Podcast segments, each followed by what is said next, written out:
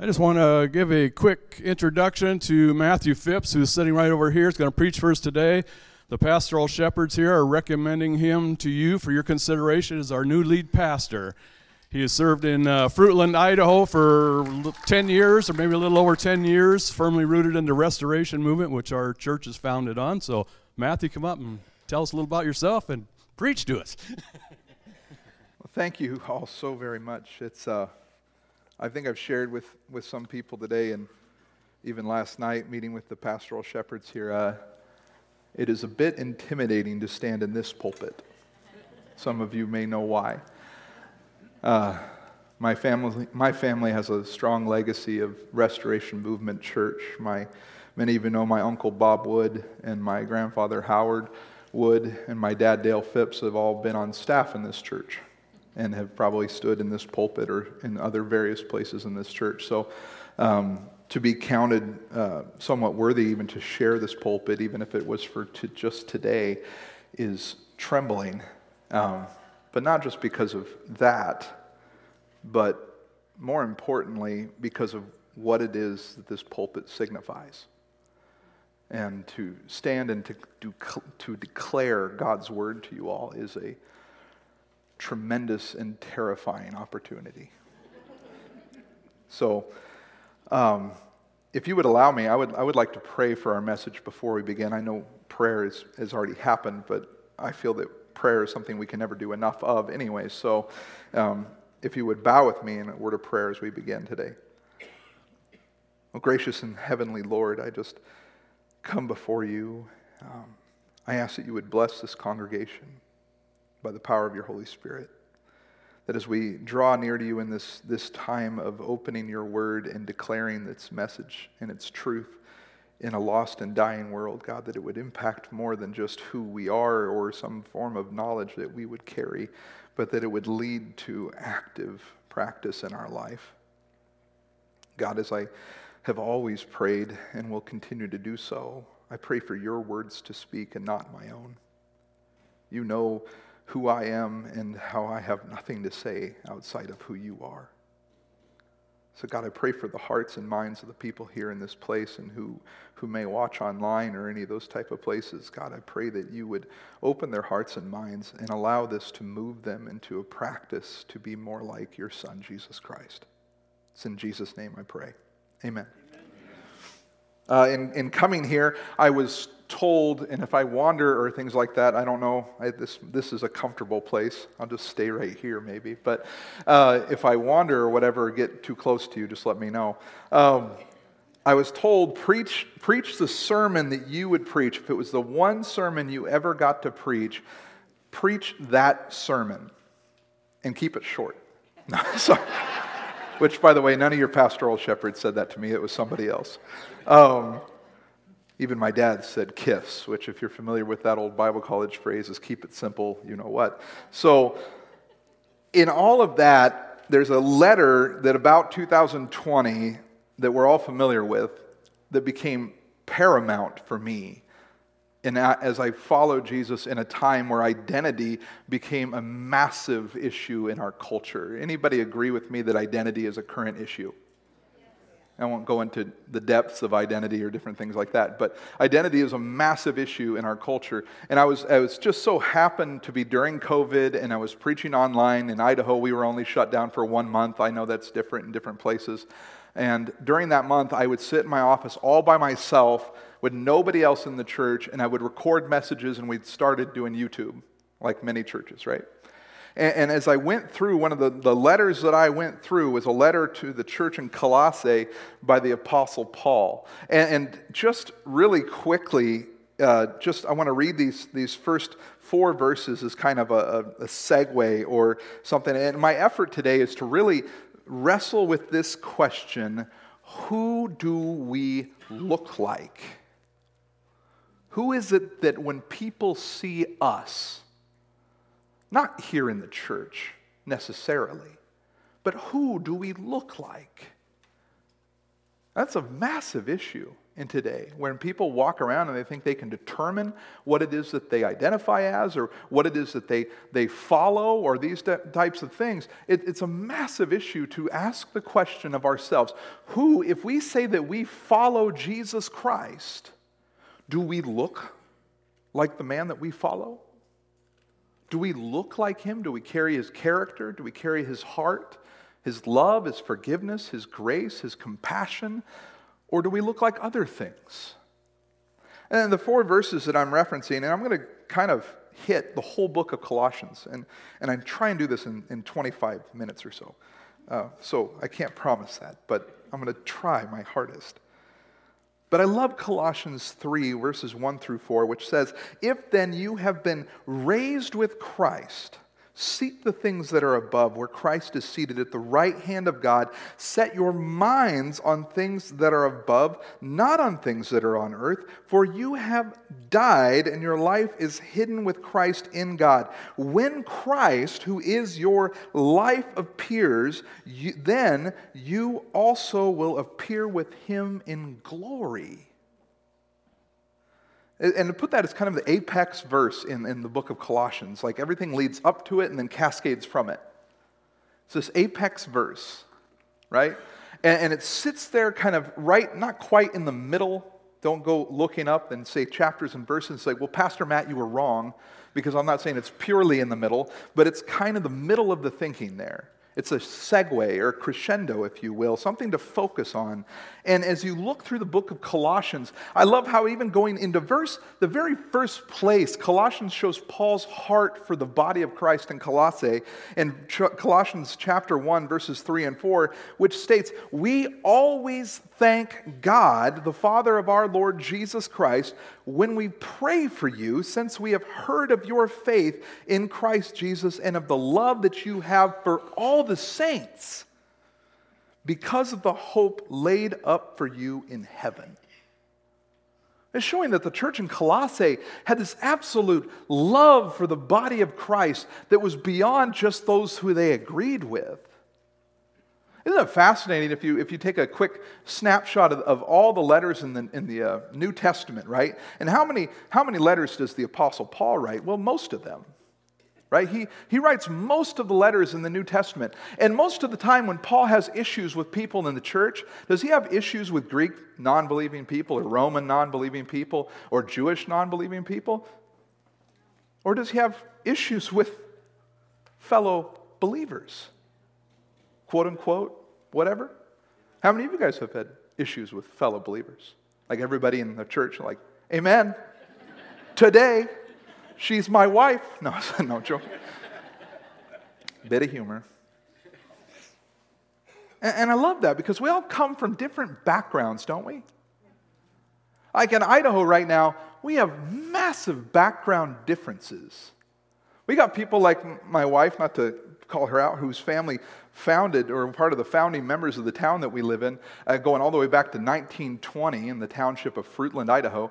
And then now, all of a sudden, we got people from your neck of the woods, people a little south of you, people a little north of you, people who are east of us in Colorado, and they're all just kind of converging on Idaho like it's the Mecca. Like it's the promised land between us and Texas and Tennessee and some other places, Florida, not so much that one, but all these different places, all these people are just flocking to us. And they're running away from problems, aren't they not? Yeah, I know you guys have felt that. You've probably had family and friends, and those of you who are left here, and you've watched your family and friends escape to other places and things like that, and, and you go, What about here? And in some way, we see that in the church.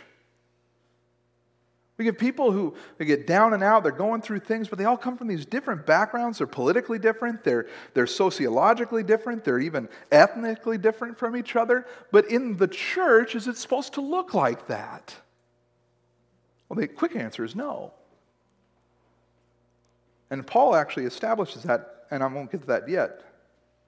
But he moves through this, this whole movement in chapter one and even says phrases, and you guys can look those up for yourself. But you know that where is where is our identity rooted? Well, it's in the preeminence of Jesus Christ.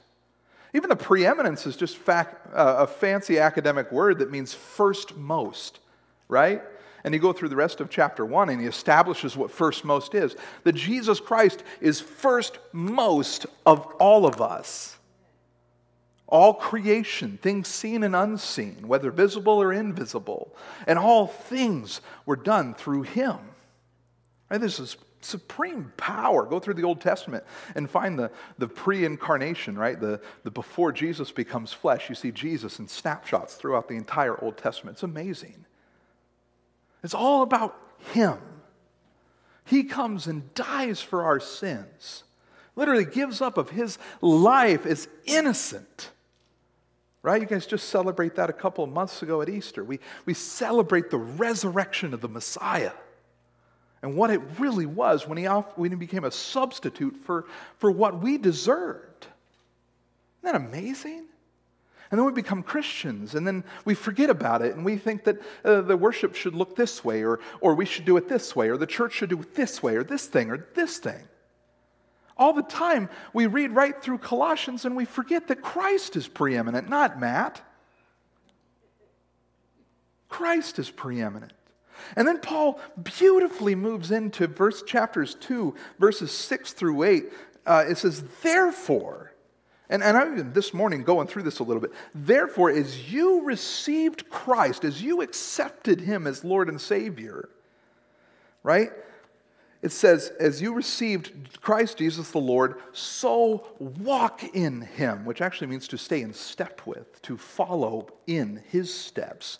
And I love that it says, rooted and built up in him and established in the faith, just as you were taught, abounding in thanksgiving.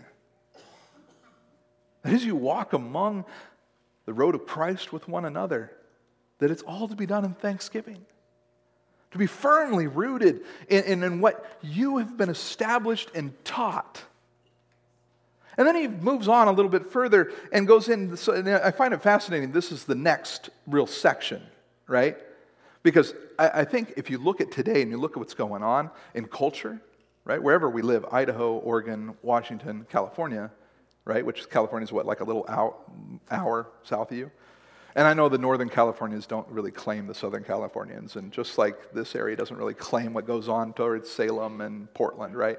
And I get it. We don't claim what happens in Boise. Boise is its own little thing.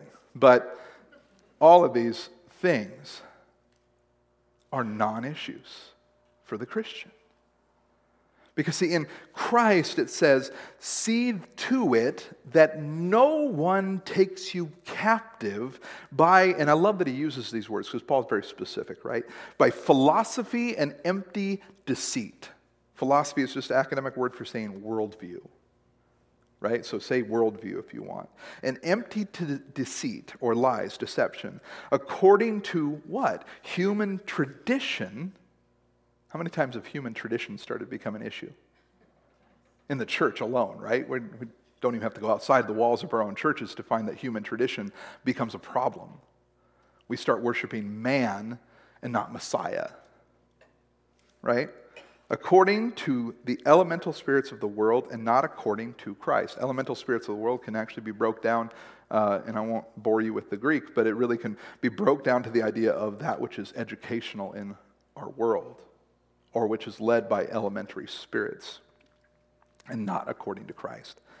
So the whole point is to not be taken captive by things that make you less like Christ and should focus on things that make you more like Christ.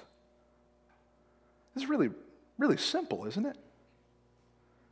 Sort of place a litmus test and every, every thought or everything or every philosophy or every teaching that we see, and we should run that through a litmus test, is that does this make me more sanctified or more like the Messiah, or does it make me less like the Messiah? We'll never be the Messiah. Amen? Amen. He, he does things that we can never do. And yet, he's the one that says, if you want to be perfect as your heavenly Father is perfect, what? Forgive each other. And yet we have a hard time forgiving each other at times, don't we? Yet we're told to forgive each other. We're supposed to love our enemies. I'm sure, do you guys have enemies? Paul had enemies. We're supposed to love our enemies and we're supposed to forgive those who have trespassed against us. Why? Because we realize, and every single one of us realizes the weight of the trespasses that we've committed. Amen? We've all trespassed. Nobody knows how guilty they are except for the person who stands there claiming their own guilt. And God. God knows how guilty you are. And Paul moves this entire thought process into chapter 3 with this apex statement again. If then you have been raised with Christ, which is to say, if you are a follower of Christ, if you are a Christian, pay attention to what's about to be said, right? If then you have been raised with Christ, seek the things that are above where Christ is. So, where's our vision, church? Is our vision here among the problems of this place? Is that where our vision lies? According to Paul, our vision's not supposed to be here among the problems in our own society. We have problems, and we as the church are tasked with standing up to those problems. Amen? Whatever those problems might be in a community. But our vision is to be firmly fixed on Christ, where He is seated. Set your, not only our vision, but set your minds on the things that are above, not on things that are of earth, because you have died and your life is hidden with Christ in God. When Christ, who is your life, appears, then you also will appear with him in glory. The great promise of all the muck and the stuff that we deal with here on this earth, that it's all temporary. And that not only is it temporary, but as we're, we're going to see today with this awesome baptism of Kelsey, Kelsey? Did I get that right? Okay. Uh, that it's, it's a marked moment of a change in a person's life, right? She's abandoning the world and now wants to follow Christ and Christ alone. And she wants her entire life to look like the Messiah's. Now, is that going to happen overnight? No. I've been a believer for years, and there's still parts of my life, and I'm sure just like many of you, where you know the parts of your life that don't reflect the Messiah. But we look forward to that, knowing that our life is hidden with our Messiah. It's protected in our Messiah.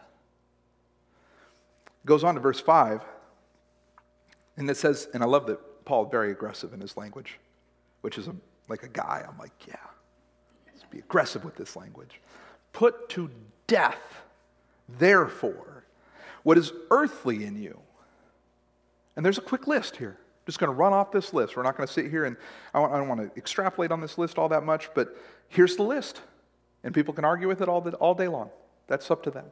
They have to stand before the Lord, just like I do. Put to death what is earthly in you. And then he runs this list. In the ESV, it just says sexual immorality. That's a wide swathing statement, isn't it? Impurity, passion, which is not going to be passion in the sense of passionate preaching, but it's going to be passion in the sense of impure passion.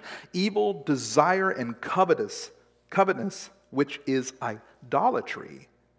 On account of these, the wrath of God is coming. In these, you too once walked when you were living in them.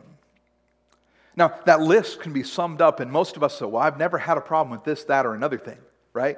I've never had a problem with sexual immorality. I've never had a problem with impure thoughts. And, and, and praise God if that's true. But I love how Paul takes the list and then he turns it on its head. And now I'm going to talk about everything that everybody has always had a problem with, even those of us in the church, the things that we have a problem with, right? We might be able to pass off on most of that first list. Maybe not.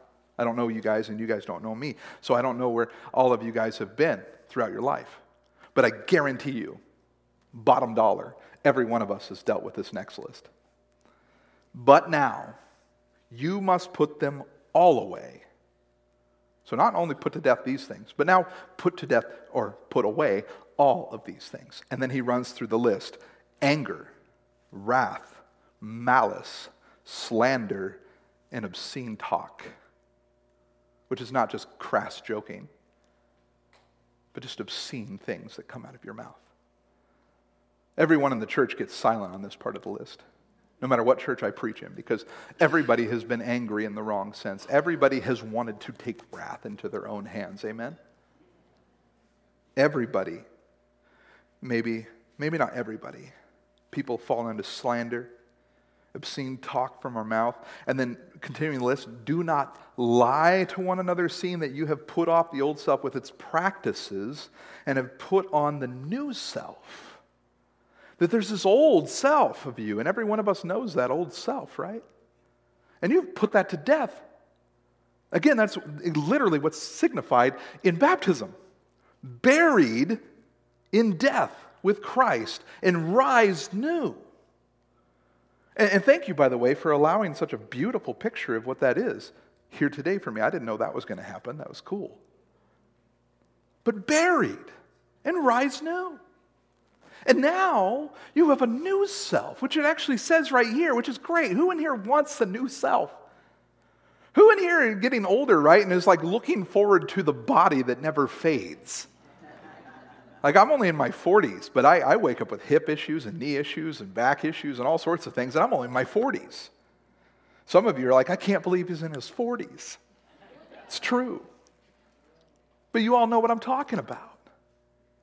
We've been given a new self now, not later.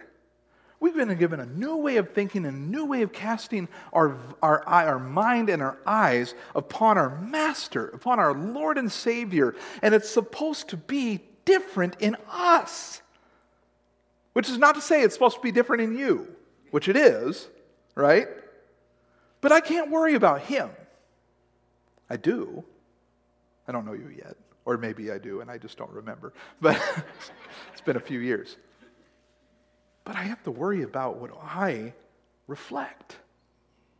And that list continues. It says it's been made in the image, or it's being in the, I'm sorry, let me just read it here because then I'm better and not going to commit a heresy. Of the practice of uh, and have been put on the new self, which is being renewed in the knowledge after the image of its creator. And then to, encapsulate this before it moves on to what it is, what that new image looks like, what that new person is supposed to look like in all of us? He says, here, I love this. It, it breaks down all of the social groups are broken down in verse 11.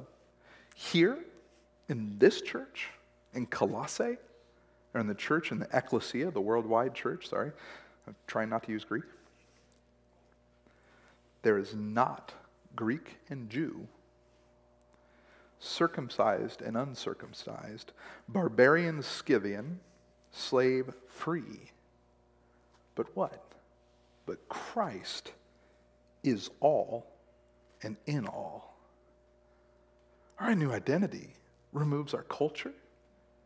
It goes beyond our skin color, our social background, how much money, our economic backgrounds, our political backgrounds. It goes beyond all of it. And the one unifier is Jesus Christ. It's not about where you came from. We've been dealing with that in Idaho. See, the California plates, they get rid of them quick. All of a sudden, there's temporary plates in the back of people's windows. Man, it's fast, too. They're like there one day, gone the next. I've even seen the same car in the same day, and like all this. No, I'm joking. It all comes down to this significant question Who am I? in the light of the Savior who bled and died for me and was resurrected from the grave three days later. Who is Matthew Phipps? Who are you? Is it really about what you think? Or have you been given something to attain or live towards?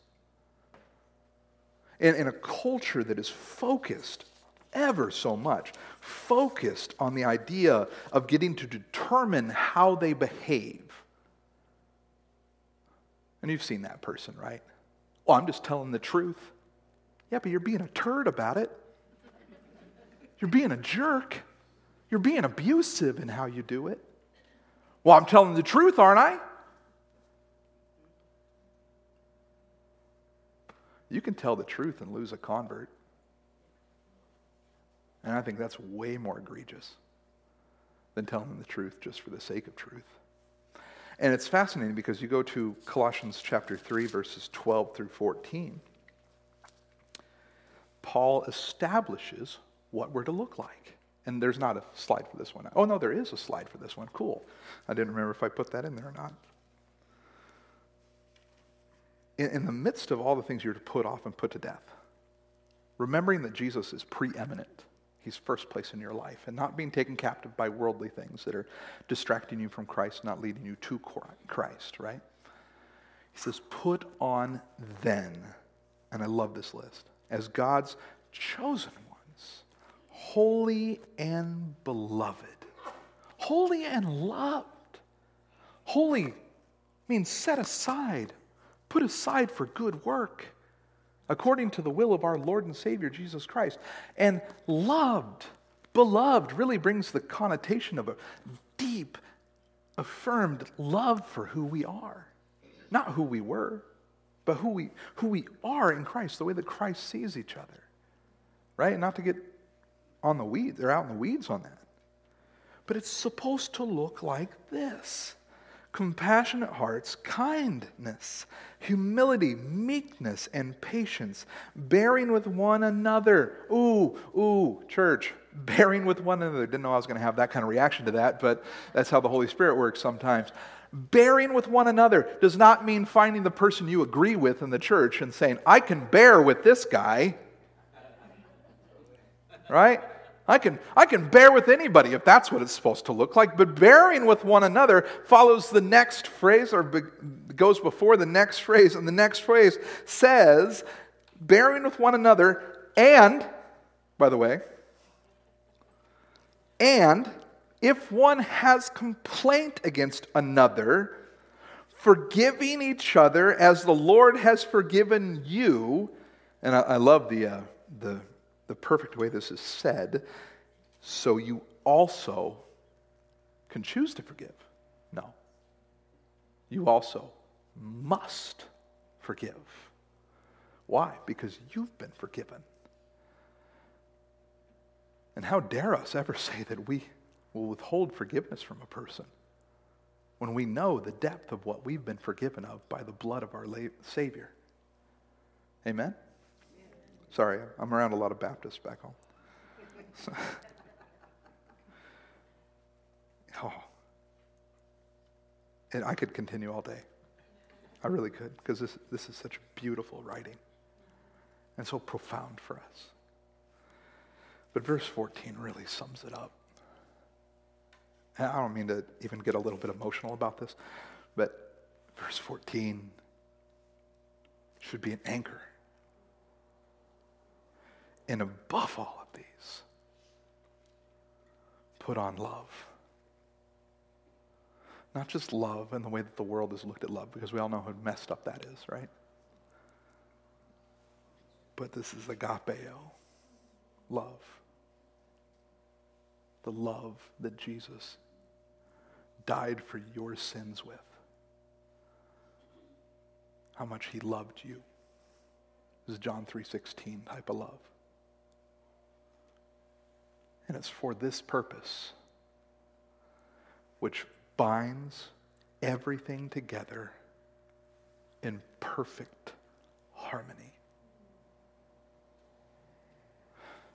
So, in, in relation to the question, as, as we, we call this uh, back home, I, I don't know if I put this on the next slide here.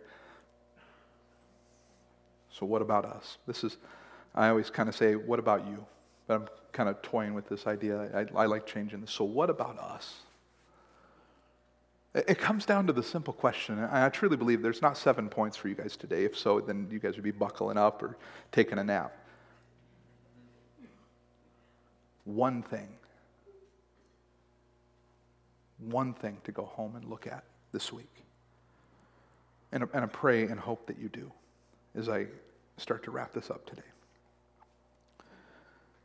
What is my identity? What is my identity? What or who is a more important question. Who do I look like when I leave this place? when I go to work tomorrow, when I get around the people who have been distractions to me and, and dragging me back into old practices, and, and, and when my wife and I get into a spat, what do I look like? When my children act like children act and they wear on your last nerve and your last bit of patience, how do I respond to them? When somebody in the church says something rude to me, how do I respond to it? When that person cuts you off out here on Redwood Avenue or Redwood Highway, which there's a lot more traffic these days. Things have changed, right? You guys got a red robin, I saw. That's cool. what about you go into the restaurant and your waitress is mean to you? Or she's having a bad day? What do we look like? And the, and the list right here, we, we just have it up there, right? Sexually immoral, impure, passionate, all those things. That's the world. Also put that, that's self. Those, you could all say those things are selfish things. And is the world not the most selfish place? Most unloving, unkind? We've all dealt with probably some of those things on that list, right? Especially slander. Anybody ever been slandered against? I have. Anybody lied about you, which is a form of slander as well, but anybody ever an evil desire towards you or want to hurt you? Not, not necessarily like, um, you know, somebody overseas and our faith being tested in that way. Don't you love how real this is? You see why this has become my favorite book in the Bible? How real is that? Do we look like the world? Do we look like self? Or do we look like Christ? When all those situations I just described, when, when they all happen, we might have inclination to, to go back into the self, right? But the Holy Spirit, if we have the Holy Spirit and you've been, you've been raised with Christ, something in you says, I need to be this list. I need to look like Jesus. I don't know how the rest of the service goes, so I didn't ask that question. So if I was supposed to say if the worship is the worship team come up now, somebody help me. so, so I guess I should have asked. I asked for forgiveness for that. Uh, I think be apt if I can, um, from your pastoral shepherds, give me a nod of yes. We're going to baptize one person. If there's anybody else in here that is feeling the, the Holy Spirit call you and tell, tell your, talk to you about how sinful you've been and how you are in need of a Savior who loves you, who died for your sins. We could, I, I don't know, I, I would think it would be cool if we baptized more than one person today. But if we baptize one, that's good.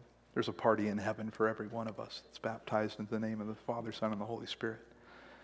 So, uh, would you guys rise as we sing this next song? Is that how the next thing works? So. How about we pray for another baptism?